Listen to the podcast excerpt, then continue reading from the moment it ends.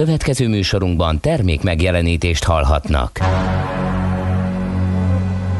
A 90.9 Jazzy bemutatja Egy zűrös városban, ahol semmi sem biztos. Csak az adó? Mondom semmi. Ahol a kisbefektetőket senki sem védi meg a tőzsdei kilengésektől, és a sikátorokban leselkedik a kíméletlen hozamgyilkos. Csak négy férfi múlik a közbiztonsága. Hadnagy urak, merre vannak? A mindenre elszánt és korrumpálhatatlan alakulat vigyáz a rendre minden reggel. Hé, kik ezek az állati nyomozók? Négy férfi egyeset és egy nyalóka. Ács Gábor, Gede Balázs, Kántor Endre és Mihálovics András. Az íróasztal mögül pedig Profit kapitány diktálja a tempót. Humor, emberi sorsok, közönséges bűnözők és pénz, pénz, pénz. Egy különleges ügyosztály, a Gazdasági Muppet Show minden hétköznap reggel a 90.9 Jazzin. De is figyelj, ne csak a bárányok hallgassanak. De miért? Ha nincs pénzed azért, ha megvan, akkor pedig azért. Millás reggeli. Szólunk és védünk. Jó reggelt kívánunk, kedves hallgatók! Elindítjuk ma is a Millás reggelit. Itt a 9.9 Jazzy Rádión augusztus 27-e péntek reggel van fél hét múlt egy perccel. Itt van velünk Kántor Endre. És Gede Balázs. És a 0630 20 10 909. Ide írta Löpapa, hogy Morgan Brz kartársak november vala. Mondjuk, mondjuk, mondjuk szeresse a hűvöset, na de na. Geri nem szeret bennünket, tennap ezt az arcát mutatta. A rutin titta, most már legalább a Blahánál a kiskeresztmetszet Suda sima, a közszolgai klinikák, ülői körút, Rákóczi, de ugye a tér írja Lőp papa. És D. Is ebben a pillanatban üzen nekünk. Optimista jó reggelt, kartársak, ma kifejezetten erős forgalom mellett lehet közlekedni Vácról Pestre. Minden szakaszon, de azért kellemes a tempó. Az M3-as bevezetőig onnan a szokásos tumultus 39 perc a menetidő Zugló Hermina mezőre jelenleg. Azon gondolkodtam én is, mert hogy a Budaörsén befelé is ez volt a tapasztalatom, hogy most nem tudom, hogy a szemerkélő eső és a rossz időjárási kilátások miatt kerültek elő az autók, vagy pénteken úgy döntött mindenki, hogy jelenléti ö, munkát vállal és befárad a munkahelyére, de ez volt a tapasztalatom, hogy erősebb forgalom volt a Budaörsi úton, mint például tegnap reggel, amikor pont, persze pontosan azonos időszakban közlekedtem ott. Nos, hát nagyon nehéz itt a reggel, kérlek szépen, kedves Endre. Kicsit szürreális ismer épp a Igen. hégeli dialektika tanulmányozása és a második emeleti női vécénben szétdurant víznyomócső közti problémák között vívódok így reggel, és majdnem nem is értem ide, hogy... Igen, Hegelnél az van ugye, hogy tézis az eszme, antitézis Igen, igen. a természet, szintézis az önmagára találó szellem. Nem tudom, hogy hogy a nyomócső hova fér be ezek közé. Igen, furcsa egy összetétel. Majd mindjárt kiderül egyébként, hogy mit keres Hegel ma reggel itt a uh, Millás reggeliben. Én azt gondolom, hogy addig is a gáspárokat köszöntsük meg. Mit szólsz? Igen. Uh, rövid a sor egyébként, úgyhogy végig is lehet mondani, és mindenkit személyesen üdvözölni, hiszen Cézárok, Gazsók, Gibártok, Józsefek, Káldorok, Mónikák és Vilja nevű kedves hallgatóink, azok, akik ma ünneplik a nevük napjukat. Úgyhogy köszönjük őket nagy-nagy szeretettel. Na és egy érdekes eseményre hívjuk fel a figyelmet, ami 1883-ban ezen a napon történt, akkor tört ki a Krakatau vulkán. Az esemény az emberiség történelmének egyik legsúlyosabb katasztrófája volt. Ez egyébként Indonéziában van, a Szundaszorosban, a Krakatau, Jáva és Szumátra között. Magára a szigetcsoportra is használják ezt a, az egészet, és hát ugye itt több vulkán volt, és az írott történelem több olyan vulkánkitörésre, ami emlékszik, ami, ami katasztrofális következményekkel járt, de egyébként ez a 8, 1883-as, hogy valahova el tudjuk helyezni, ez a hiroshimai atombomba energiájának ötszörös, ötezerszeresével, mint egy 100 megatonnával robbantotta darabjaira a hegyet, ami azt jelenti, hogy körülbelül 25 köbkilométernyi sziklát és hamut lőtt ki a vulkánból, és a robbanás zaja az 3100 kilométerre Az az, Ausztrál, az Ausztrál Perthben is olyan szinten hallatszott, hogy az emberek felriadtak az álmukból, de majdnem 5000 kilométerre is lehetett hallani, és az egész légköri lökés hullám, ami ezzel járt, az hétszer kerülte meg a földet. Döbbenetes. Eszméletlen. Döbbenetes. Hát kb. 36 ezer ember halálát okozta az a cunami, ami kialakult, szóval elképesztő pusztítást végzett. Ö, hát ez a föld megkerülés, ez majd még előkerül a műsorban, hogyha egyáltalán eljutunk odáig. Mark Twainnek találtam egy nagyon érdekes hát ilyen jelzőként használta az önéletrajzi írásában, ha a műsor végén lesz rá időnk, akkor előkapjuk és idézgetünk ebből. Na, de hogy hogy kerül ide Hegel? Ugye a születésnaposok között ő nyitja a sort 1770-nel, ezen a napon augusztus 27-én született Georg Wilhelm Friedrich Hegel, német filozófus, és hát őt tanulmányozgattuk itt a műsor előtt, ezért jött ő szóba. Az önarcképét, bocsánat, nem az önarcképét, hanem a, a, a portréját nézegetve egy, nem volt egy annyira kellemes kinézetű ember. Hegel ellenben, amit írt és amiket mondott, azok nagyon érdekesek voltak. Igen. Ö, születésnaposaink között ott találjuk még Szemere Bertalant. 1812-ben született, ugye ő a 48-49-es politikus és korábbi miniszterelnökünk. Ö, Giovanni Lupis 1813-ban született az osztrák-magyar haditengerészet tisztje, az önálló hajtással rendelkező torpedó feltalálója. Igen, érdekes, volna. érdekes, hogy mit agyalhatott rajta, hogy hogy kell ezt megoldani. Igen. Giovanni Lupis, a torpedó, mondjuk így, hogy lényegében a modern torpedó atya. Ő. Lechner építész is ott van, 1845-ben született ezen a napon, csak úgy, mint Karl Bosch, Nobel-díjas német kémikus, 1874-ben, a nevét ugye még mindig ismerjük. Csak úgy, mint Man Ray-nek a nevét, aki 1890-ben született, amerikai képzőművész, fényképész, a szürrealizmus egyik nagy alakja, dadaizmus egyik nagy alakja Man Ray.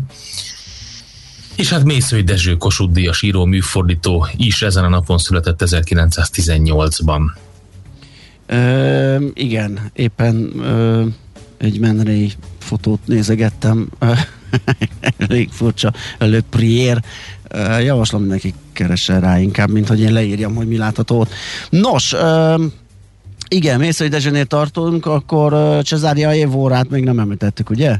Nem. Zöldfoki előadó művész, és már hú, tíz éve elhunyt, pedig emlékszem, hogy külön megemlékeztünk rá, hiszen ugye korábban is sokat játszottunk. Igen, igen, tőle. igen. Bocsát, még Mészőire visszatérve, igen? hogy hát nyilván sokan emlékeznek, vagy olvasták az ő, az ő fordításában megjelent műveket, Viontól rengeteg mindent fordított, Shakespeare-től is, de ami aztán szerintem ugye a populáris kultúrába beírta a nevét, az a Jukasóra című irodalmi műsor volt, aminek szerkesztő műsorvezetője volt a Magyar Televízióban, később a Duna TV-n jelent meg. Ez egy zseniális műsor volt, emlékszem annak idején, hogy kevés olyan műsor volt, ahol e, nálam idősebb emberek ültek és beszélgettek, és én azt úgy hirtelen meg tudtam nézni. Ez odaszögezett ez a műsor, ezt gyakorlatilag vártam, hogy legyen. E, nagyon-nagyon szerettem. Jó, ö, akkor... A Cezária Evora. Cezária Evora, igen, ő zárta a sort. A mezitlábas díva, így ugye? Van, így van. Sokszor így emlegették. Én sajnálom, hogy nem tudtam elmenni budapesti koncertjére ö, neki, pedig, pedig nagyon jó lett volna, hogy a Grammy díjat kapott a Zöldfoki Köztársaság Got talán szerintem őtőle, vagy róla, vagy miatta ismertem meg az a fantasztikus dallamvilág, amit képvisel, ugye ez a Morna stílus, ennek a legnagyobb előadója, a Morna királynőjének is hívják. Ez egyébként nyilván a, a portugál fádóhoz áll nagyon közel, nyilván ott portugál gyarmat volt a, az ország, és egyébként pénzügyi jelentősége is van Cezária Vórának, mert hogy a 2014-től az ő portréja szerepel a Zöldfoki szigeteki oh. 2000 eszkúdós bankjegyen. Uh-huh, uh-huh. Jó, hát ráemlékezünk majd mindjárt perceken belül, amikor az első zenét lejátszuk, de még köszöntsük meg Kucsara Gábor világbajnok kajakozónkat 1982-ben született ezen a napon, augusztus 27-én. És gyorsan az elérhetőségünket is elismétlem 0630 20 10 909 SMS, WhatsApp és Viber számunk ez. És azt mondja Szőke kapitány írt nekünk, most, hogy nincs az ács, a múltkori autós pofátlanítás után nincs kedvetek egy repülős rupótlanítás munka című rovathoz? Drága, felesleges, akár fölkerülő utakat is bemutathatnátok. Hát ezt most így nem, de de Ács Gáborral majd beszélünk, majd elmondja ő a magáét, maradva a hát ha nem is a rupótlan, de a gazdaságos low-cost modell mellett, és ő fog majd utazási. Az a zab. Az a, tényleg a low-cost, az a zab. Magyarul. Nagyon jó, hát ez nagyon jó. Na, kérem szépen akkor tehát jöjjön a zene. Csizelje egy órára emlékezünk. Nézz is! Ne csak hallgass! millásreggeli.hu azt írja nekünk Kivi Boy a 0630 20 10 909 es WhatsApp számunkra, hogy még két és fél hét Donald Kacsa Oaklandben. Jó hétvégét! Igen, ott ugye keményen beszigorítottak. Igen. Miután találtak valami 30 valahány koronavírus fertőzöttet, de hát ott eléggé keményen veszik ezt, és sikerült többször is a nullára nyomni, lenyomni fertőzöttek számát, úgyhogy hát donát, jó donát kacsázást Igen, akkor. azt írja, Apon most írt egy bővített részt, hogy napi 60-70 új fertőzött az országban körülbelül egy hete, ami miatt teljes satú van. Az első fertőzött detektálása után három órával ment le a rodó egy hete. Nulla halott. a héten összesen eddig 2500 fertőzött a Covid elejétől, és 26-27 halott mindegyikről név szerint megemlékezve. Azt mondja, hogy a mi Matolcsink és Viktorunk azt mondja, a nulla csak az elfogadható és a legjobb gazdasági megközelítése a Covid-nak az egészségügyi megközelítés, eddig összesen három hónapot tölt, töltöttünk lockdownban 2020 eleje óta, a maradékban termeltük az átlag GDP 90%-át. Na, ez még folytatódik, úgyhogy majd folytatjuk mi is, de most lapszemlézünk, mert aztán elmegy az idő. Hát elég mondja, sok érdekes Sok érdekes, igen. Nálad mi van? Hát figyelj, én, én tényleg ilyen nagyon érdekeseket találtam, csak ami nem kimondottan az ilyen napi ö, szenzáció hír, de, de a g7.hu-n olvastam egy olyat, hogy máig érezhető a gazdasági hatásai a spanyol inkvizíciónak. Uha, ez elég nehéz lehetett feltárni. Figyelj, nagyon érdekes. A tudományos munkák már régóta foglalkoznak a vallásosság és a gazdasági teljesítmény kapcsolatával, hiszen az, hogy milyen módon gondolkodik valaki a világról, nagyban befolyásolja a hozzáállását, a döntéseit. És akkor azt a kérdést teszi fel, hogy de mi van akkor, hogyha egy állam a támogatás vagy tűrés helyett egyenesen megtilt bizonyos vallási irányokat, és amikor sokakat bűnösként bélyegeznek meg bizonyos vallási felekezetek is, az ilyen jellegű üldöztetések hatásaival viszonylag kevesen foglalkoztak tudományos szinten, és kevés olyan egyértelmű példa szolgál erre, mint a spanyol inkvizíció ami ugye minden idők egyik leghosszabb ideig fennálló egyházi mm. bírósága volt 400 éven keresztül, és hát becslések szerint olyan 150-300 ezer ember ellen folyhatott eljárás, és hát körülbelül 30 ezer esetben végeztek ki embereket, ezt feltételezik, de minden esetre van egy szerzőpár, Mauricio Drelikman és szerzőtársainak fel kellett térképezni a Spanyolországot, és ők írtak egy tanulmányt arra, hogy milyen gazdasági hatásai van azokban a régiókban, ahol nem volt jelentős az inkvizíció, az éves egyfőre jutó GDP ma 19,5 ezer euró, még az inkvizíció által komolyabban sújtott területeken csupán 18 ezer. Hát, uh, ja. Hát figyelj, nyilván ez így elsőre egy kicsit olyan gyanúsnak tűnik, de azért azt gondolom, hogy, hogy ezek a kutatók elég sokáig vizsgálták azt, tehát így adjuk meg nekik azt a, azt a bizalmat, hogy, hogy így elhisszük elsőre egy ilyen cikkből, de Jó, minden hát, a g Én elsőre semmit nem hiszek el, tehát én a szkeptikusok társaságának leszek a tagja, eldöntöttem. A túl kicsi különbség is azt mondja, mondatja nekem, hogy azért nehéz itt okokozati összefüggést találni, ugye itt mennyi, ezer dolláros 1500 eurós körülbelül. 1500 eurós a különbség. Hát szóval igen, nehéz. Minden, egyébként egy érdekes megközelítés. A kutatók összesen 67 ezer dokumentumot dolgoztak fel, és vizsgáltak meg, igen. Igen. Megnézték, hogy mennyire volt intenzív, melyik régióban, és összetudták vetni az inkvizíció által nagyon, vagy kevésbé érintett területek mai gazdasági teljesítményét. Abszolút, abszolút érdekes dolog, úgyhogy mindenképp érdemes olvasgatni ilyesmit is. A napi.hu egy felmérés készített a pózuskutató mm, segítségével, ugye ez náluk rendszeres, hogy így megrendelgetnek ilyen kutatásokat. Most azt vizsgálták, hogy mibe fektetnének a magyarok, és a kérdés valahogy úgy szólt, hogy ha lenne 10 millió forint szabad megtakarításod, jó részt mibe fektetnéd, tehát nem kellett egy komplet portfóliót összeállítani, de azt sugalta, hogy nem mindet kell egyszerre elkölteni a válaszodban, hanem megjelölni azt, hogy miben, miben helyezni, de javarészt ezt a pénzt. Aztán persze lehet eh, diversifikálgatni, meg akár a válaszban gondolom többet megjelölni, és akkor már is, már is eh, összejön egy portfólió. A lényeg a lényeg, hogy eh, a magyaroknál torony magasan legnépszerűbb befektetés az ingatlan. Ez követi a valuta, a, ez főleg az idősebbek bíznak nagyon, a, vagy jobban az euróban és a dollárban, mint a forintban, és hát az meg már egy régi dolog, ezt a cikk azt mondja, hogy sejteni lehetett, én kimerem jelenteni, hogy tudni is lehetett, hogy a férfiak merészebbek kockázatvállalásban, mint a nők, ezt nagyon sokan, nagyon sokféleképpen sokszor felmérték már, úgyhogy ennek már egy komoly alapja van.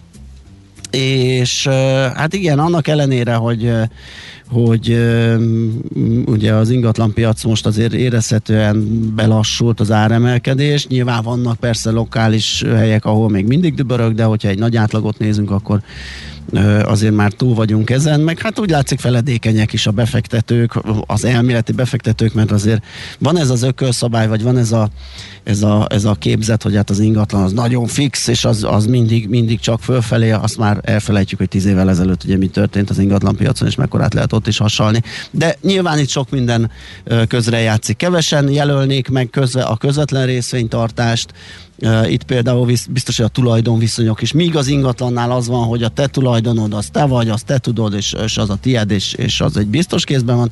A részvény az sokaknak még olyan, hogy oké, okay, tied a részvény, de nem a tiéd a vállalat. Tehát ott még mindenféle sundám, bundám történhet az igazgatóságban, meg a nagy tulajdonosok között. Úgyhogy ez az arány például ö, nagyon kicsi. Ugyanakkor nem túl nagy, tehát a részvénye megfelelő nagyságú körülbelül az 5%-os szintet érje el a kriptovalutákba fektetés, ezt is hmm.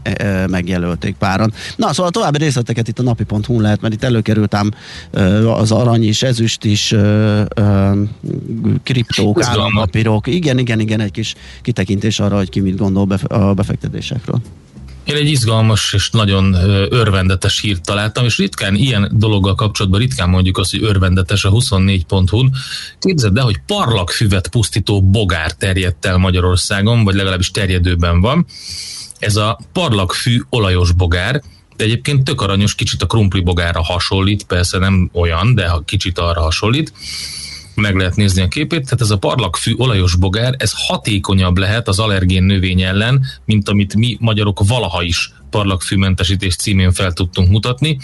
Ez nyilván az kell, hogy nagyobb egyet számban el tudjon terjedni, és ne változtassa meg az étvágyát, de úgy tűnik, hogy mindkettőre jó esély látszik, és külföldi tapasztalatok szerint az új jövevény inkább barát lesz, mint ellenség Úgyhogy hát nagyon érdekes, megkérdezték dr. Markó Viktor entomológust, a Magyar Agrár és Élettudományi Egyetem rovártani tanszékének egyetemi tanárát, és hát úgy tűnik, hogy ez a kis bogárka már meghódította a félvilágot, és kimondottan a parlagfűre van kiélezve. Hát tényleg amíg után ugye volt itt minden a, a vándorpoloskáktól a, az összes többi invazív fajon keresztül, végre van egy olyan invazív faj, ami azt a munkát, áldásos munkát végzi el, amit nagyon sokan nem tudunk, és hát nyilván az allergiások baromira örülnek neki. Igen, én kevésbé, én továbbra is szkeptikus vagyok, mint minden. hogy megváltozik az étvágya is. Nem, nem, nem szeretem az ilyeneket, tehát azért láttunk már angol Nobel telepítést a, a hmm. Balatonban, meg busa ö, tenyészeteket, meg nyulakat, az, az, meg, meg, meg nyulakat Ausztráliába, tehát azért ez az angolnál van? Ezzel nagyon, nagyon ö, nagy baj van. Hát ö, Az nagyon jó. Igen, de azt hiszem, hogy azzal is baj van, mint hogyha valami ikrákat enne, vagy valami ilyesmi, nem? Persze, de hát olyan kevés angolna van most már, és Hát most olyan már. régen ettem angolnát, hogy jó lenne még egy kevés angolna. De a nyúl is finom, de kérdezd meg az ausztrálokat, hogy ők örülnek-e annak a rengetegnek, ami lett belőlük. Na jó, de mindegy, hát ezt majd meglátjuk, igen, mi lesz ebből. Az is valami, hogy egyáltalán valamiféle megoldás felbukkan, igen, parlag fűterén.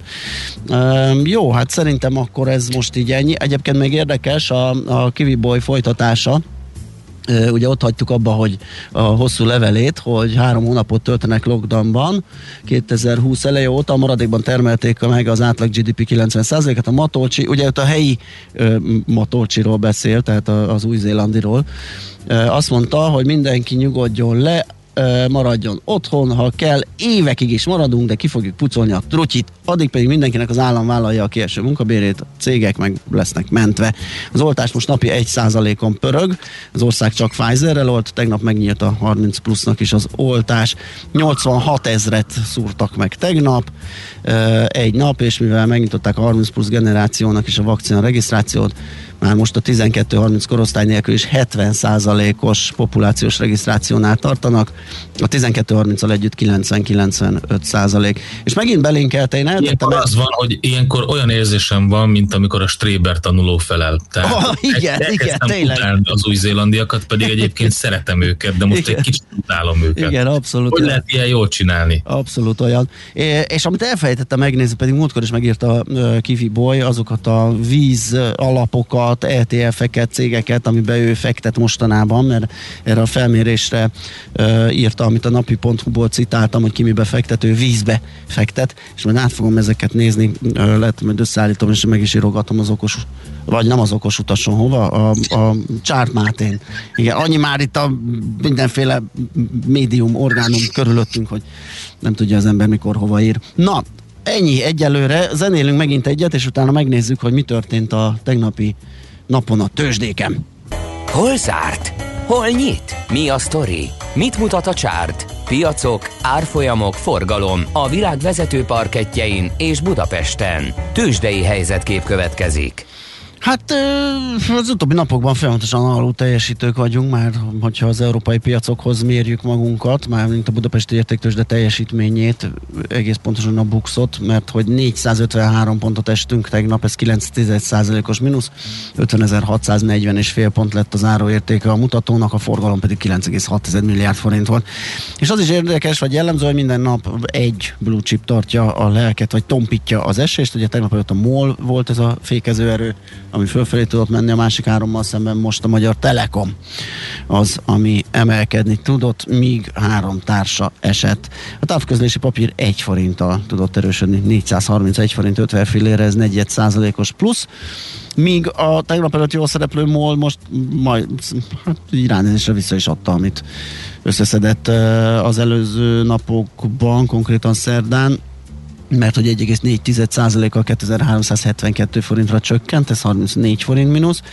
Az OTP az 7%-kal 17115 forintra esett, 120 forinttal ér így kevesebbet, mint előző nap. És a Richter Gedeon papírjai estek még egy szépet, 1,3%-kal gyengültek 8785 forintig, ez 115 forinttal kisebb záróérték, mint a szerdai. A Bumix Index megúszta 6%-os eséssel, tehát Ja, emel, emelkedéssel, bocsánat, hoppá, 40, ö, 4080 pontra erősödött, úgyhogy homlok egyenes másképp teljesítettek. Valószínű itt a, a, a 4IG-nak a, a jó teljesítése az, ami, vagy jó teljesítménye az, ami ö, meghúzhatta a kis papírokat tömörítő indexet. Hát igen, meg akartam nézni a Bét honlapon, hogy ez hogy volt, de letörölték a tabellát. Egy záróértéket fogok tudni mondani forage de hogy az mekkora eltérés, azt már nem látom. 707 forinton zárt. Forajcsival kapcsolatban fogunk beszélgetni majd eh, 8 óra eh, után. Nagyon fontos beszélgetés lesz. Antenna Hungária, magyar állam, ugye Forajcsi Frigy, kinek áll érdekében az új magyar superholding. Nagy Viktor a Portfolio.hu vezető elemzője fogja elmondani, hogy ő mit szedett össze. Na de nézzük azt, hogy mi történt eh, a eh, távol-keleti tőzsdékkel kezdeném, mert hogy ott is látszik a legalábbis a Nikkeiben az a bizonytalanság, amit az amerikai tőzsdén tapasztaltunk tegnap, fél százalékos mínuszban zárt a Nikkei, a Shanghai indexe és a, a, a Hongkong index pluszban van, körülbelül fél százalékos pluszban. Az amerikai piacok azonban eléggé um, rosszul teljesítettek, fél százaléki körüli mínuszban zárt az összes vezető amerikai részvényindex. Ugye hát volt itt egy csomó minden. Az iszlám állam például bejelentette, hogy ők robbantottak az afgán főváros repülőterén, és hogy 12 amerikai katona is meghalt illetve hát ugye várja mindenki a ma magyar idő szerint négy órakor megszólaló Jerome Powell-t, és hogy ő mit fog mondani a taperingről, annak várható indulásáról.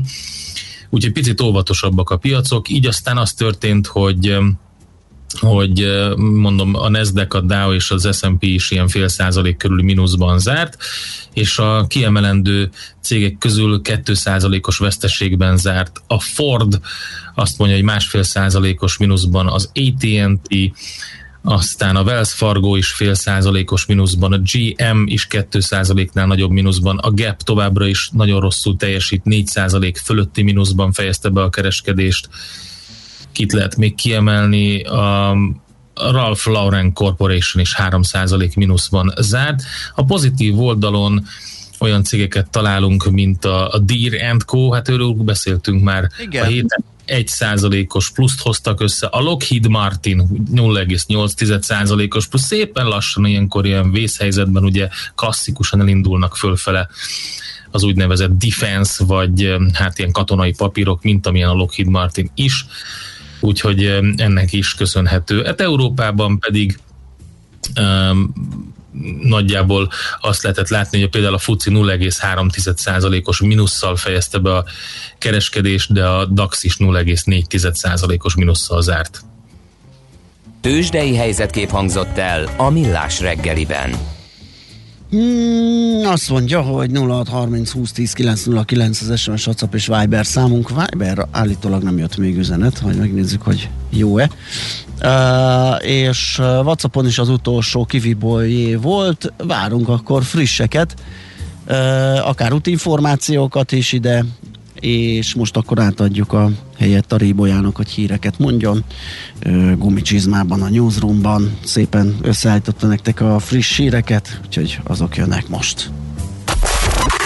Nézd a Millás reggeli adásait élőben a millásreggeli.hu oldalon. Millás, Millás reggeli, a vizuális rádió műsor.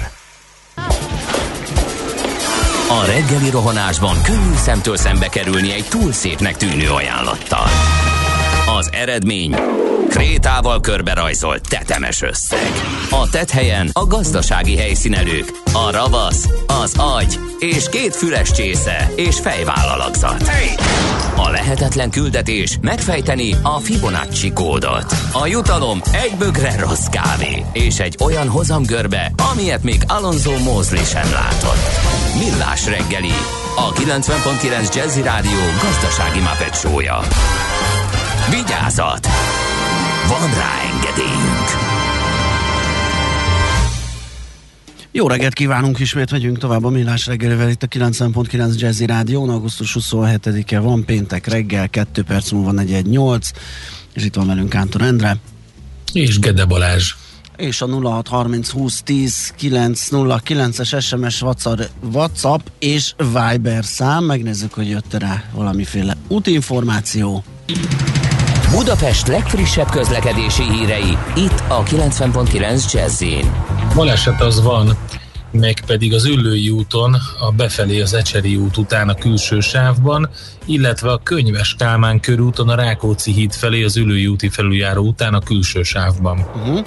Hallgatóktól nem kaptunk még információt, de az útinform arról ír, hogy az m 0 autó déli szektorán Uh, ismét lassú az előrejutás, 40-45 perc a menetidő többlet, ugye ez az M1-es autópálya felé vezető oldalt érinti, az ellenkező irányba az M5-ös autópálya felé egyelőre jó tempóban lehet haladni, aztán az M3-as autópályán Budapest felé Bag és Gödöllő között az elválasztó betonelemeket javítják, a 35-ös és a 30-as kilométer között a belső sávot lezárták. A forgalmat a külső és a leálló sávra terelik.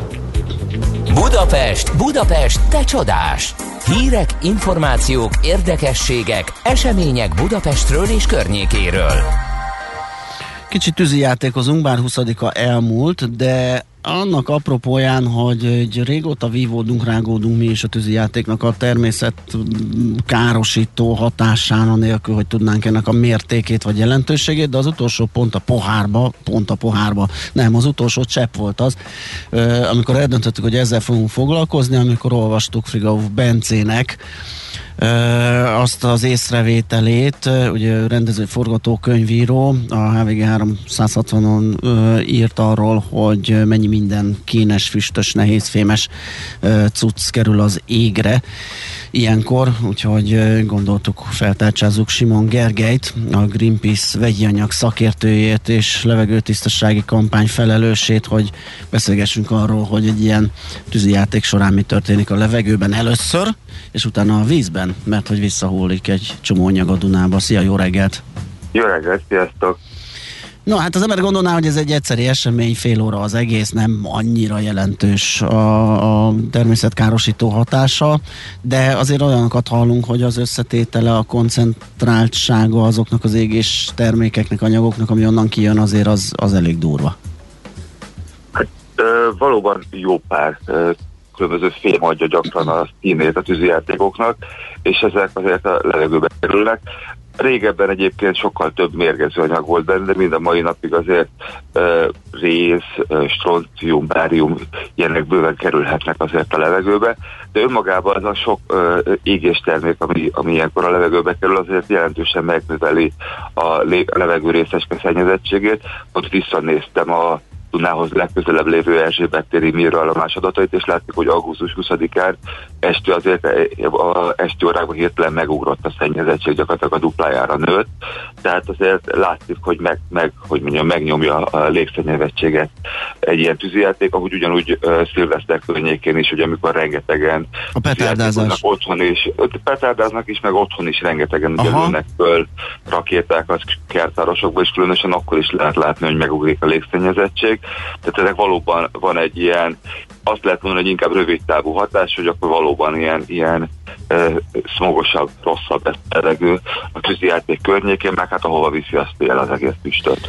Igen, hát és akkor ez a másodlagos hatás, ugye, mert hogy a Duna fölött zajlik az egész, mármint az augusztus 20-ai, ugye a szilveszteri az meg szanaszét mindenfelé, e, és hát az, az visszahullik a vizekbe, tehát a levegőből azt gondolnánk, jó, majd van egy öntisztulás, meg majd el, elillan, meg lesz vele valami. a szél valahova, aztán majd nem szív. Igen, és így szépen szétporlad az a koncentrált adag, ami ott fél óra alatt a levegőbe kerül, de azért a Duna kap belőle bőven. Ez mennyire hát, probléma? Ez nagyon a szél.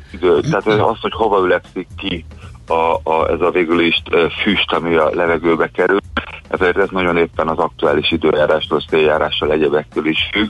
Valamennyi nyilván kiülepszik a Dunába, de mondjuk én kifejezett mérés nem láttam volna arról, hogy, hogy kimutathatóan megnőne bizonyos anyagok koncentrációja. Egyébként vannak olyan anyagok is, amik, hogyha belélegezve nyilván ugye tudjuk, hogy a aeroszolok az egészségünket nagyon sokszor, tehát a levegőbe került részeskék nem azért károsítják, mert olyan anyag van bennük, ami káros. Van olyan is, hiszen nyilván mondjuk a dízelek füstje, azt tudjuk, hogy az a korom az rákkeltő, hanem ha a fizikai formájuknál fogva a kis részecskék bekerülnek a a tervez, a, a, hogy belélegezzük őket, felszívolnak az ornyálkártyán, és mondjuk a alakjuknál fogva blokkolnak egy és okozhatnak trombózist. Tehát a legártalmatlan anyag is káros lehet ilyenkor. Tehát mondjuk tudjuk, hogy a, a citromsárga, tehát a sárga szín tűzijátékban simán konyhasóval érik el, e, és hogy a konyhasó, hogyha egy kis mennyiségből belekerül a vízbe, az nyilván nem fog e, jelentős kárt okozni, főleg az a koncentráció mondjuk, ami egy tűzijátékból kijöhet, de nyilván ugyanaz a kis részecske, hogy elég apró és pont belélegezzük, akkor már egész máshogy lehet káros. Tehát ilyen szempontból jelent gondot. Mert hát tudjuk, hogy maga ez a tűzijáték, főleg az esti órákban nagyon jelentősen megzavarja az állatokat, Igen. az, az a fényhadás, a madarakat, és ilyenkor nem arra kell gondolni, hogy a madarat eltalálja a tűzijáték, hanem a hirtelen villózó fények sem megzavarják, és ablakoknak, házaknak, fáknak repülnek, és emiatt pusztulnak el, és hát tudjuk, hogy maga ez a hanghatás, ugye kutyákat, macskákat milyen fokon megriasztja, tehát sok módon úgymond káros mind a környezetünkre, egészségünkre, mind a természetre a tűzijáték, nem véletlenül, hogy például a Tatai tónál pont a, a vadludak védelmébe tiltották be korábban a tűzijátékot. Uh-huh. Akkor összességében, összességében jó, igen, tehát érzékeljük, hogy van káros hatása, de ugye, ahogy mondtad, hogy vannak rá törekvések, hogy a, a, a robbanóanyagokban lévő mm, kevesebb szennyező anyag, vagy keve, keve, kevesebb károsan ö, ö, szennyező anyag kerüljön, tehát nyilván van egy ilyen irányú termékfejlesztés. Összességében hogyan, hogyan állhatunk a tűzi játékhoz? Azt mondjuk, hogy oké, okay, egyében egyszer egy ilyen kis népi móka belefér az összes bajával együtt, vagy jobb lenne elkerülni, most már lehetne akár drónokkal, akármivel ilyen fényjátékokat csinálni, tehát akár ki is lehetne váltani.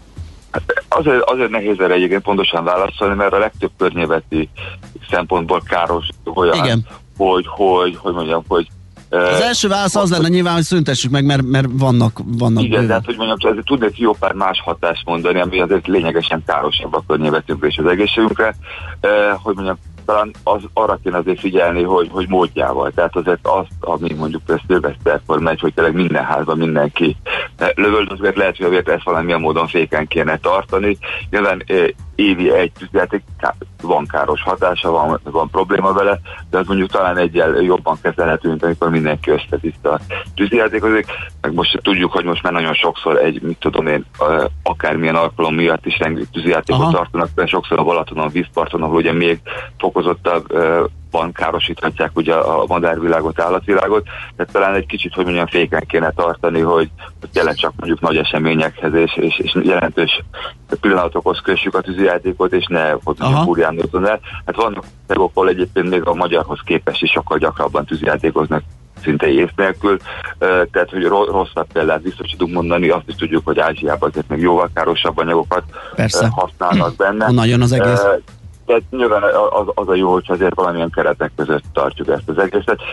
Én nem, hogy mondjam, el tudom fogni azoknak az alattidőknek az érveit is, akik azt mondják, hogy komplettül be akarják tiltani ezt az egészet, de mondom, talán az, az lenne jó szó, hogy azt mondjuk, hogy azért módjával. Világos, maradjunk ebben, hát ha ö, történik valami változás. Köszi szépen azért, hogy beszélgettünk erről, fontos volt ö, ö, ezeket az információkat megosztani. Jó munkát, szép napot, jó hétvégét! Nektek is! Szia! Hello. Simon Gergelyel, a Greenpeace vegyi anyag szakértőjével és levegőtisztasági kampány felelősével beszélgettünk egy kicsit a tűzi játékokról, és hát nem csak az ünnepi, hanem hallható volt ugye, hogy az ilyen különböző szort ö, szilveszteri szülinapi rendezvények, talán azoknak a mérséklésével és a nemzeti ünnepek, vagy nagyobb ünnepek kori tűzi játékok megtartásával lehetne valahogy kordában tartani ezt a mulatságot. Nekünk a Gellért hegy a Himalája. A Millás reggeli fővárossal és környékével foglalkozó robata hangzott el. A zseblámpák nem túl gyakran röpködnek maguktól. Millás reggeli. Kérlek szépen egy kedves hallgató beküldte a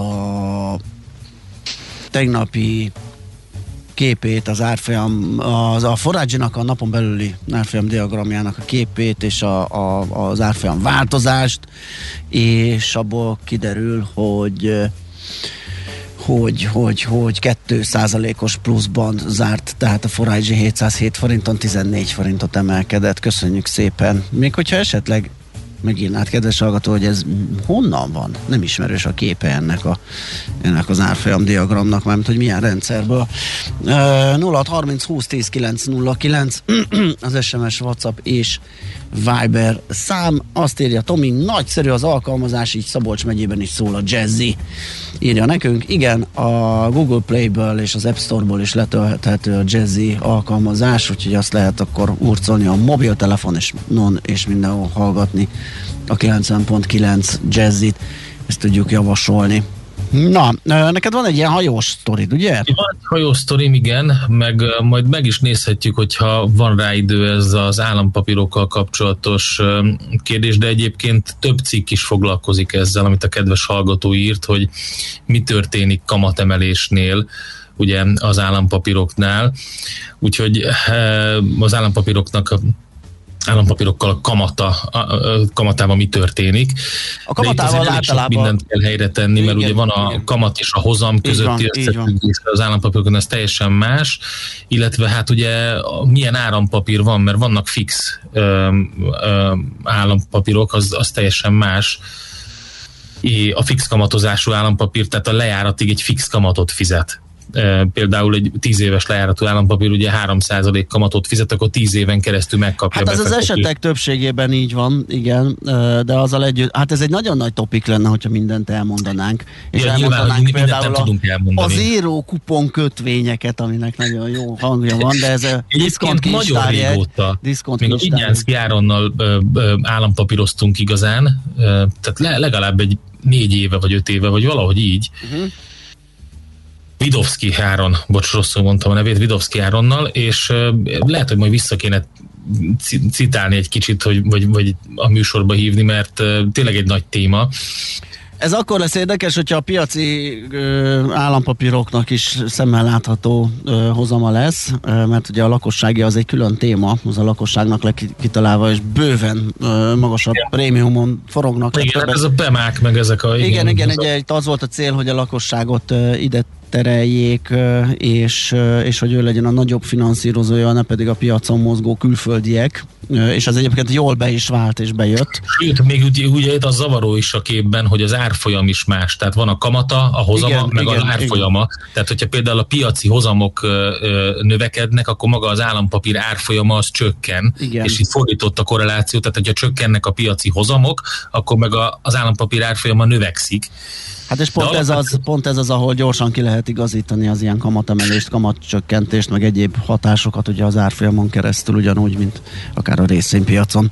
Igen, na oké, hát ezzel szerintem fogunk majd foglalkozni, de, de tényleg, hogyha az ember rákeresgél, akkor azért elég sok cikk foglalkozott ezzel. Amit én akartam mondani, az egy nagyon érdekes összeállítás, amit egyébként az Allianz készített, de a Global Corporate and Specialty üzletág, és ezt lefordították magyarra, kiküldték a sajtónak, és egy ilyen, egy ilyen nagyon érdekes kis összefoglaló arról, hogy mi történt a hajózásban, és azt, azt találta az Allianz, hogy történelmi mélypontra süllyedtek a hajózási vesztességek.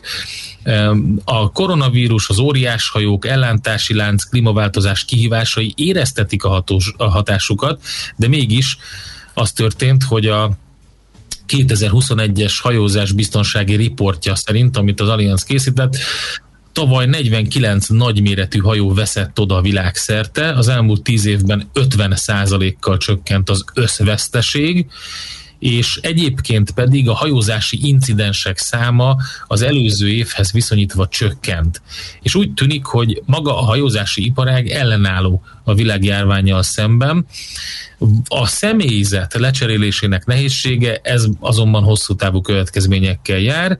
Vannak késések a COVID miatt, és egyébként pedig a hajózás iránti keresletnek a, az ugrásszerű növekedése a kárigények összegének emelkedését eredményezte, és a nem megfelelő karbantartás a hajóknál, ugye, hát ugye amikor baromi nagy a kereslet, akkor lehet, hogy egy picit így kevésbé marad idő a szervizre meg a karbantartásra, ez pedig további kárigényekhez vezethet kitérnek külön a Suezi csatornán bekövetkezett incidensre, és azt mutatja ez, hogy a hajók méretének növekedésével aránytalanul nagy kockázatot jelent a megfeneklés.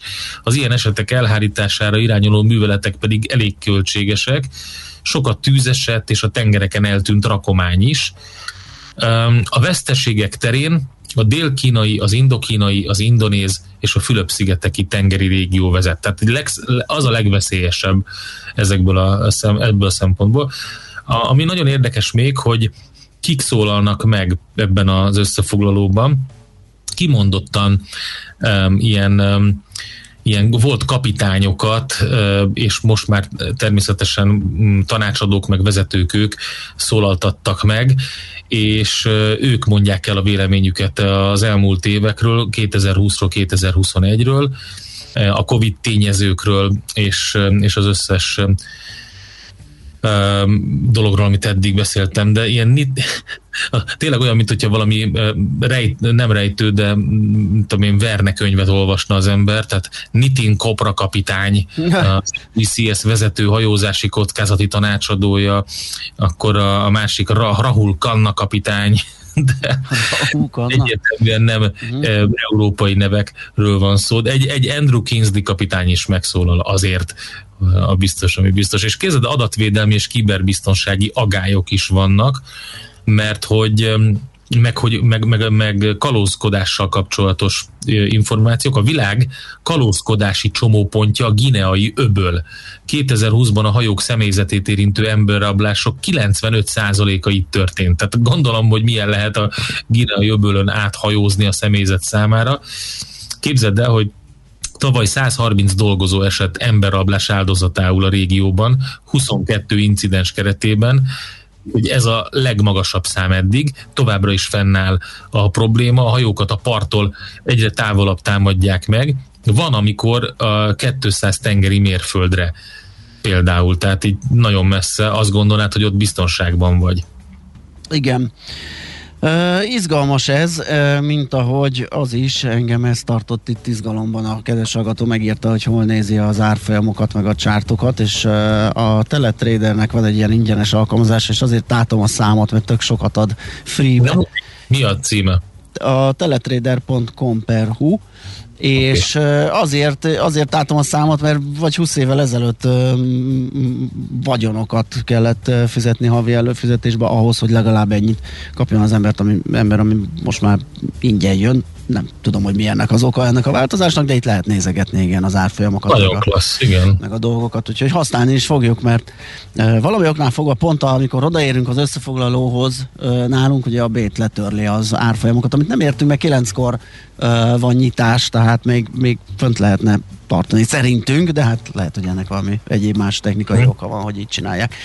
Oké, okay, 0 30 20 10 909 és ide várunk még további információkat, most megyünk tovább a híreivel, és uh, utána hát jön, jön, jön Sági Pál, az igen, OTP igen. vezető üzletkötője, um, MNB kamatemelési ciklus, delta variáns hatása, Brexit utóhatásai, és természetesen Jackson Hole és Jerome Powell beszéd. Műsorunkban termék megjelenítést hallhattak. Mi a pénteki konklúzió a hét legfontosabb eseményeinek és adatainak tükrében? Zárjuk a pozikat és pihenjünk rá a hétvégére. Milyen események hatnak a piacra a hétfői nyitásban? Devizák, részvények, tőke és árupiacok.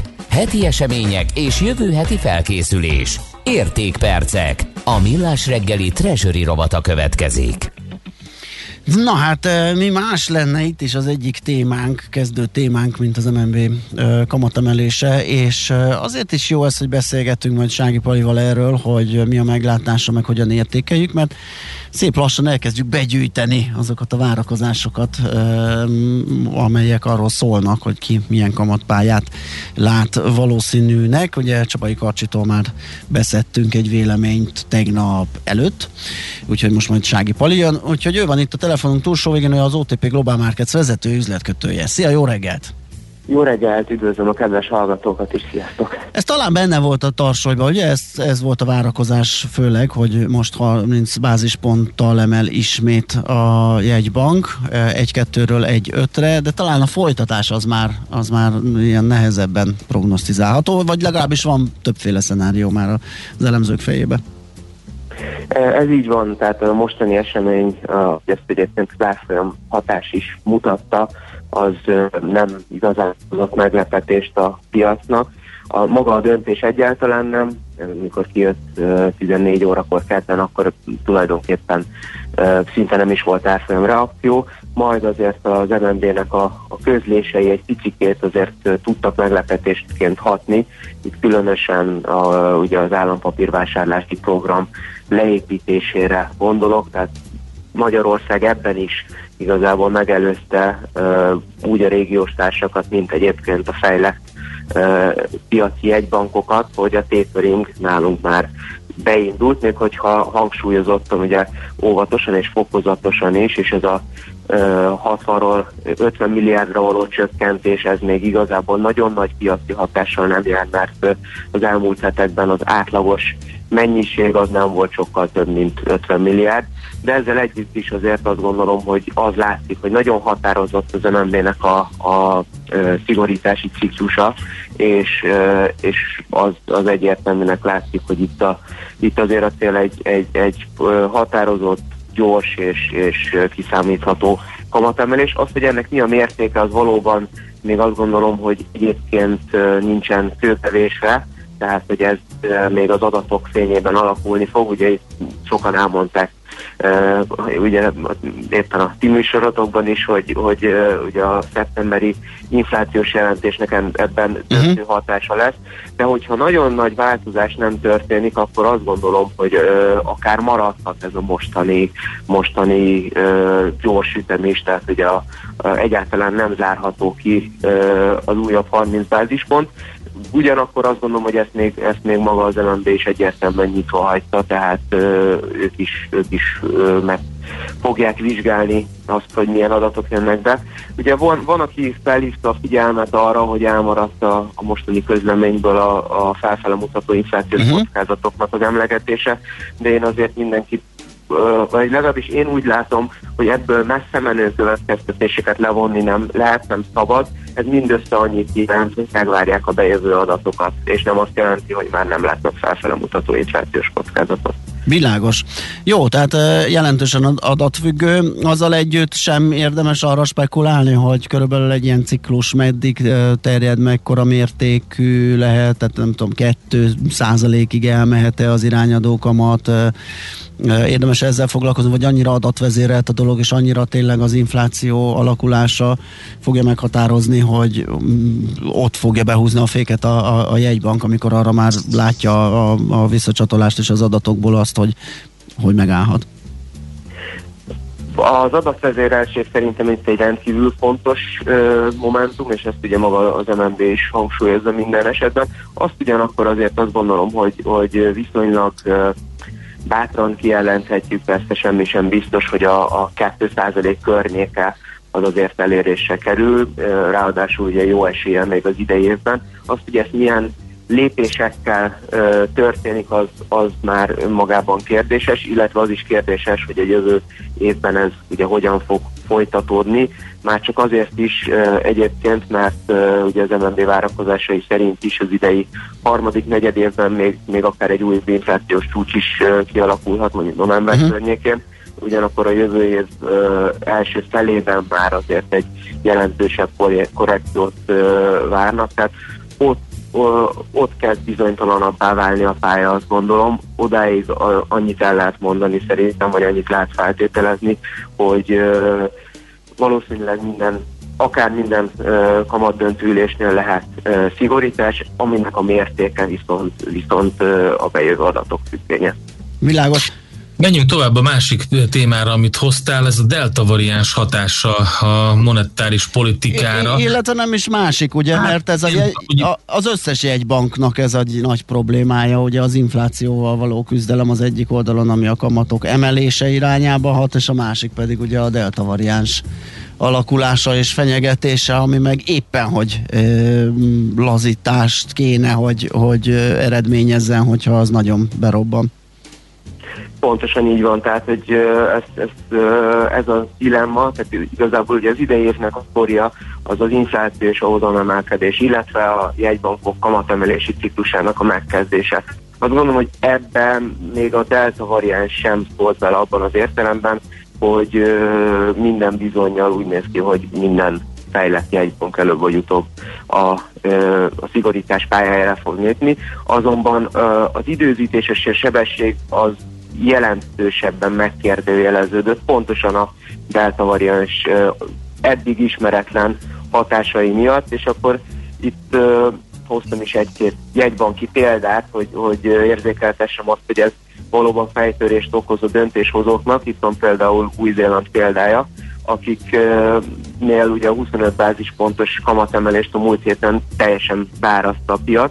Ugyanakkor ez elmaradt, mert a jegybank elnökének magyarázata szerint annyira szerencsétlen lett volna az időzítés, hogy egy napra esett volna a kamatemelés bejelentése az újabb nemzeti lezárás bejelentésével. Hát az tényleg elég furi. Nyilván nem, nem, nem igazán tett volna valószínűleg a, a piaci szereplőknek, meg hát a gazdaság e, szereplőinek sem, úgyhogy, e, úgyhogy itt is Ugyanakkor sokan azt mondják, hogy igen, de ha véget érnek a lezárások, akkor viszont fel is gyorsulhat, tehát nem kizárt, hogy például az októberi ülésen egyben emelnek 50 bázispontot, tehát itt sem arról van szó, hogy elmaradnak Igen. a kamatemelés, mindössze arról, hogy csúszik, hogy mikorra, az meg, az meg a delta függvénye, tehát hogy itt minden mindennel összefügg, és egyébként nagyon hasonló helyzetben vannak például a norvégok is.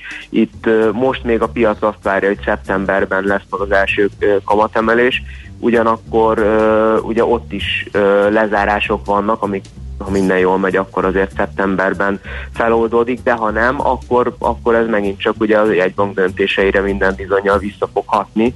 Úgyhogy, úgyhogy ott is az a helyzet, hogy a fundamentumok indokolnák, hiszen a GDP visszatért a válság előtti szintre, ugyanakkor a, a Covid az még mindig, mindig velünk van, és akkor mondhatnám itt például az Ausztrál jegybankot, ahol, ahol az eszközvásárlási program leépítése volna napirenden, hogy ugyanakkor, ugyanakkor egyéb kockázatok is bejöttek, láthattuk, hogy az Ausztrál dollár gyengül, részben a, a, ugye itt a lezárások a Covid helyzet miatt, részben pedig azért, mert a vasértnek az árfolyam az, az nagyot szakadt, ami nagyon érdekes, hiszen minden nyersanyag szágult, emögött az áll, hogy a kínaiak bejelentették, hogy visszafogják az acéltermelésüket, és ugye Ausztráliának ez egy nagyon fontos import cikke, úgyhogy Úgyhogy minden, minden jegybank ebben a dilemmában van, még az LKB és a Fed is, és ugye itt a, az utóbbi részéről ma délután akár megtudhatunk. Hát a legfontosabb esemény a héten, mindenki Jerome Powell-ra figyel, de egy picit ne térjünk ki erre a, a brit helyzetre, a munkaerőhiányra, a Brexit utóhatásaként? De valóban ez is egy, ez is egy fontos dolog, ugye itt is, itt is a következő 12 hónapra már ugye kamatemelést áraz a piac, ami azért érdekes, mert az év elején még, még kamat csökkentést vártak, tehát éles fordulatot láthatunk, és a, a briteknél nagyon érdekes uh, dolgok történnek, hogy a Brexitről már azt gondolom, hogy az unalomig és azon túl is beszélgettünk, de mégsem lehet teljesen kihagyni, hogyha az angol pontot vesztjük elő, hiszen itt a, a lezárások alatt a Covid helyzetben uh, ugye jelentősen ö, belassultak bizonyos ágazatok a brit, brit gazdaságban, ugyanakkor ők meglehetősen hamar ugye elkezdték az átoltást, ö, mostanra ugye eljutottak odaig, hogy kinyitott a gazdaság, és olyan problémákat tapasztalnak, hogy például a, a Anglia ö, Wales és Skócia területén. Az embetűs gyors étteremben elfogyott a milkség, tehát nem tudják megvásárolni a fogyasztók, és emögött a, a magyarázat, vagy a, az indok az, hogy egyszerűen nincsenek kamionsofőrök, akik leszállítanák az alapanyagokat. És ezt a jelenséget már, már nem biztos, hogy rá lehet húzni a Covid-ra, igaz, sokan nem tudtak jogsit szerezni ezen idő alatt, de egy sokkal inkább egyébként arról van szó, hogy az EU-s munkavállalóknak túlságosan macerás és drága ö, megszerezni a vízumot, amivel tudnának ö, az Egyesült Királyságban dolgozni. Tehát el ugyan nem lehetetlenítették számukra, viszont jelentősen megnehezítették, és sokan emiatt már nem mennek, úgyhogy itt, itt hatalmas hiány van például ebben az ágazatban, és ez egyébként nem csak az élelmiszer ipari ö, cégeket, meg gyorsértermeket érinti, hanem például a, a, az építőipart is, ö, úgy, vagy az élelmiszer feldolgozókat. Tehát ö, most bukkannak elő azok a problémák, amiket eddig a Covid elfedett, úgymond, és rá lehetett húzni, hogy ez, ez ugye itt a lezárások miatt van. Nem, nem csak erről van szó, hanem arról is szó van, hogy bizony a Brexitnek a hatásait most kezdik igazából ér, érzékelni, és ebben persze nem csak, egyrészt ott van a munkaerőhiány, ami kettős hatással van, egyrészt lassítja a gazdaságot, ami a kamatemelés ellen hat, ugyanakkor ugye jelentős bérnyomást helyez a ö, vállalatokra, ami viszont ugye az inflációt pörgeti, tehát kamatemelésért kiállt, úgyhogy ott is ott is megvan a maguk dilemmája, és ezt még persze súlyosbítják ugye a, a különböző kereskedési, kereskedelmi korlátozások. Jó, hogy nem ott lakom, csúnyán bedurciznék, ha az embetűsből nem kapnék milkséket. De egyébként nagyon bagatelnek tűnik, de majdnem Dehogy minden, bagatel. majdnem minden vezető sajtóorgánum foglalkozott Igen. vele, és tényleg a, egy jelenségként van. Hát az egy fontos, fontos termék. Na, de térjünk vissza Jerome Powellre, ugye a Jackson Hole-i konferencián, jegybanki gyűlésen fog beszédet mondani mai magyar idő szerint délután négykor. Mindenki ezt figyeli, ezt várja, mert korábban is jelezte, ugye, hogy majd itt esetleg lehet valamiféle utalás arra, hogy mi történik a tapering nevű monetáris politikai eszközzel, ugye ezzel a kötvényvásárlási programmal. Hát mire számítunk? Mondd -e bármilyen konkrétumot, hogy megint hámozni kell, és nyelvészekkel kell megfejteni majd az üzenetet. A Jackson Hole-i konferencián egyébként nagyon sok fontos bejelentés született már, ezért is a piaci szereplők akár képesek túlzott várakozásokkal lenni Aha. ez iránt, hiszen többször volt olyan, Igen. hogy ez az esemény egy úgynevezett non-event volt, tehát semmi lényeges nem történt, csak a jegybankárok szakmáztak, mint, mint, mint hogy fontos Szakmáztak és védasztaloztak egy kicsit, igen.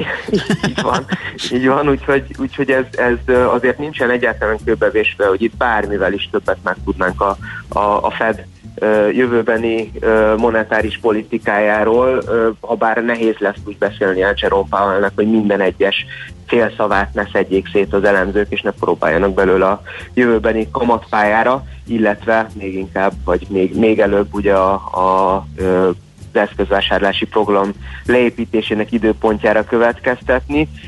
Tulajdonképpen itt a várakozások jelentősen szóródnak, olvastam sok elemzőnek a véleményét, van, aki semmire nem számít, van, aki arra számít, hogy éppen, hogy hűti a piaci kedélyeket, és, és nyugtatja a piacokat majd a, a jegybank elnök, magyarul azt mondja, hogy a a, a helyzet még nem érett arra, hogy megkezdjék az eszközvásárlási programot, míg mások valamiféle utalást várnak arra, hogy ennek a, az üteméről megtudjunk valamit. Ennek jelentős piaci hatása lehet bármelyik iránynak, ebben viszont mindenki egyetért, tehát abban az esetben, hogyha ha itt a taperingről akár csak bármilyen módon ö, említést tesz, hogy ez, ez közeledik, akkor azért az dollár erősítő hatással lehet, és nyilván a részvénypiacokon elrontaná a hangulatot.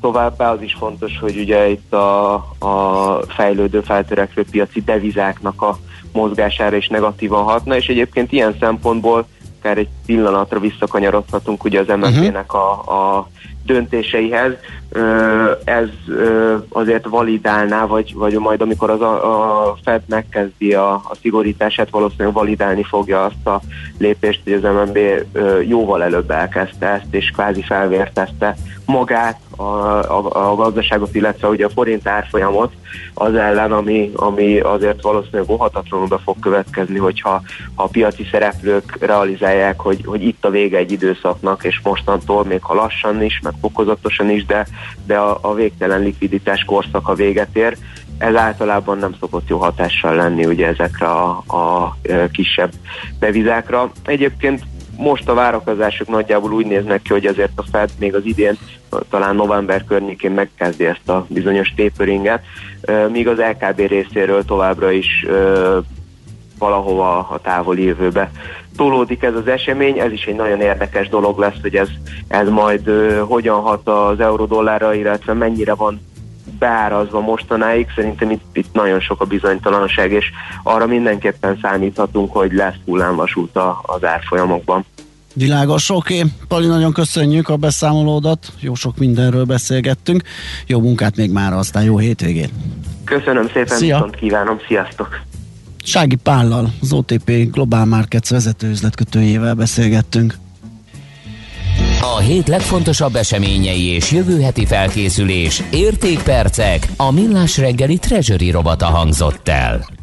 Képzeld el, hogy nagyon jók a hallgatóink.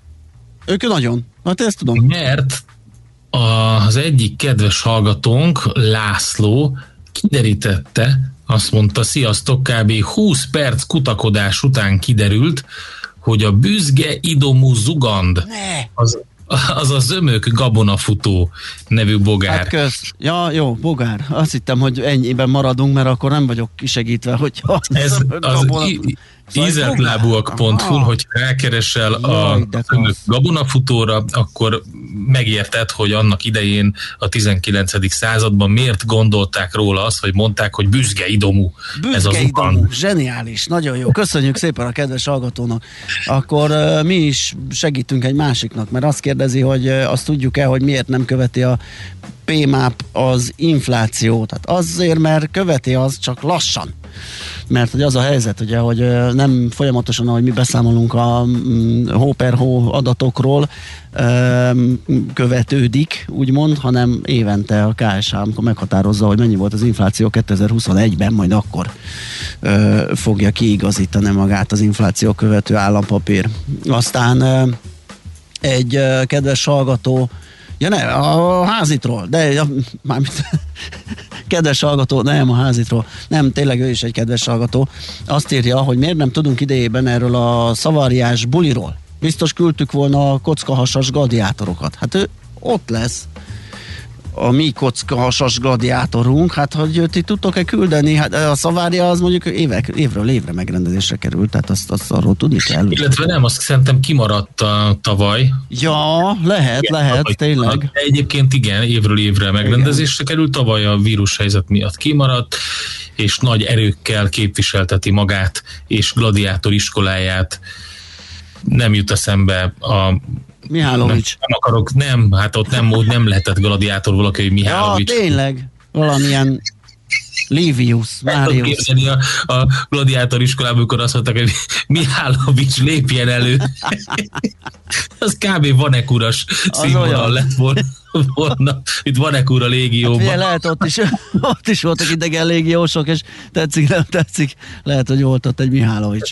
A Az, sok azt a taktikát választotta, között. hogy halára röhögteti ellenfeleit nevével. Igen. Tehát az a baj, hogy én mindig most is beszéltem vele, és mondtam, hogy majd lehet, hogy lelátogatunk. Évről évre olyan pocsék idő van, hogy félek, hogy nyugdíjba megy a gladiátor, mire én látni fogom harci. Valami Anteus, vagy valami ilyen neve van, Anteus, mindig az, szerintem az, amennyiben az ő. Na szálve, képzeld, hogy erről jut eszembe, a Youtube-on láttam tegnap egy zseniális videót, egy amerikai pacák, aki egyébként régészettel, történelemmel foglalkozik, és anyanyelvi szinten beszél latinul, azzal szórakozott, hogy Rómában mászkált, és rejtett felvételeket készített arról, hogy vajon a mostani rómaiak megértik-e, hogyha akkor az igazi római nyelven szólnak hozzájuk, és latinul kérdezett tőlük mindenfélét, hogy merre található a különböző székesegyház, meg ilyesmit, és ez eszméletlen jó volt, mert tényleg lehetett érteni, hogy mit mond, de hát a, nyilván a mai eh, római lakosoknak fogalmuk sem volt róla, hogy miről beszél. Úgyhogy Igen, ez érdekes kísérlet.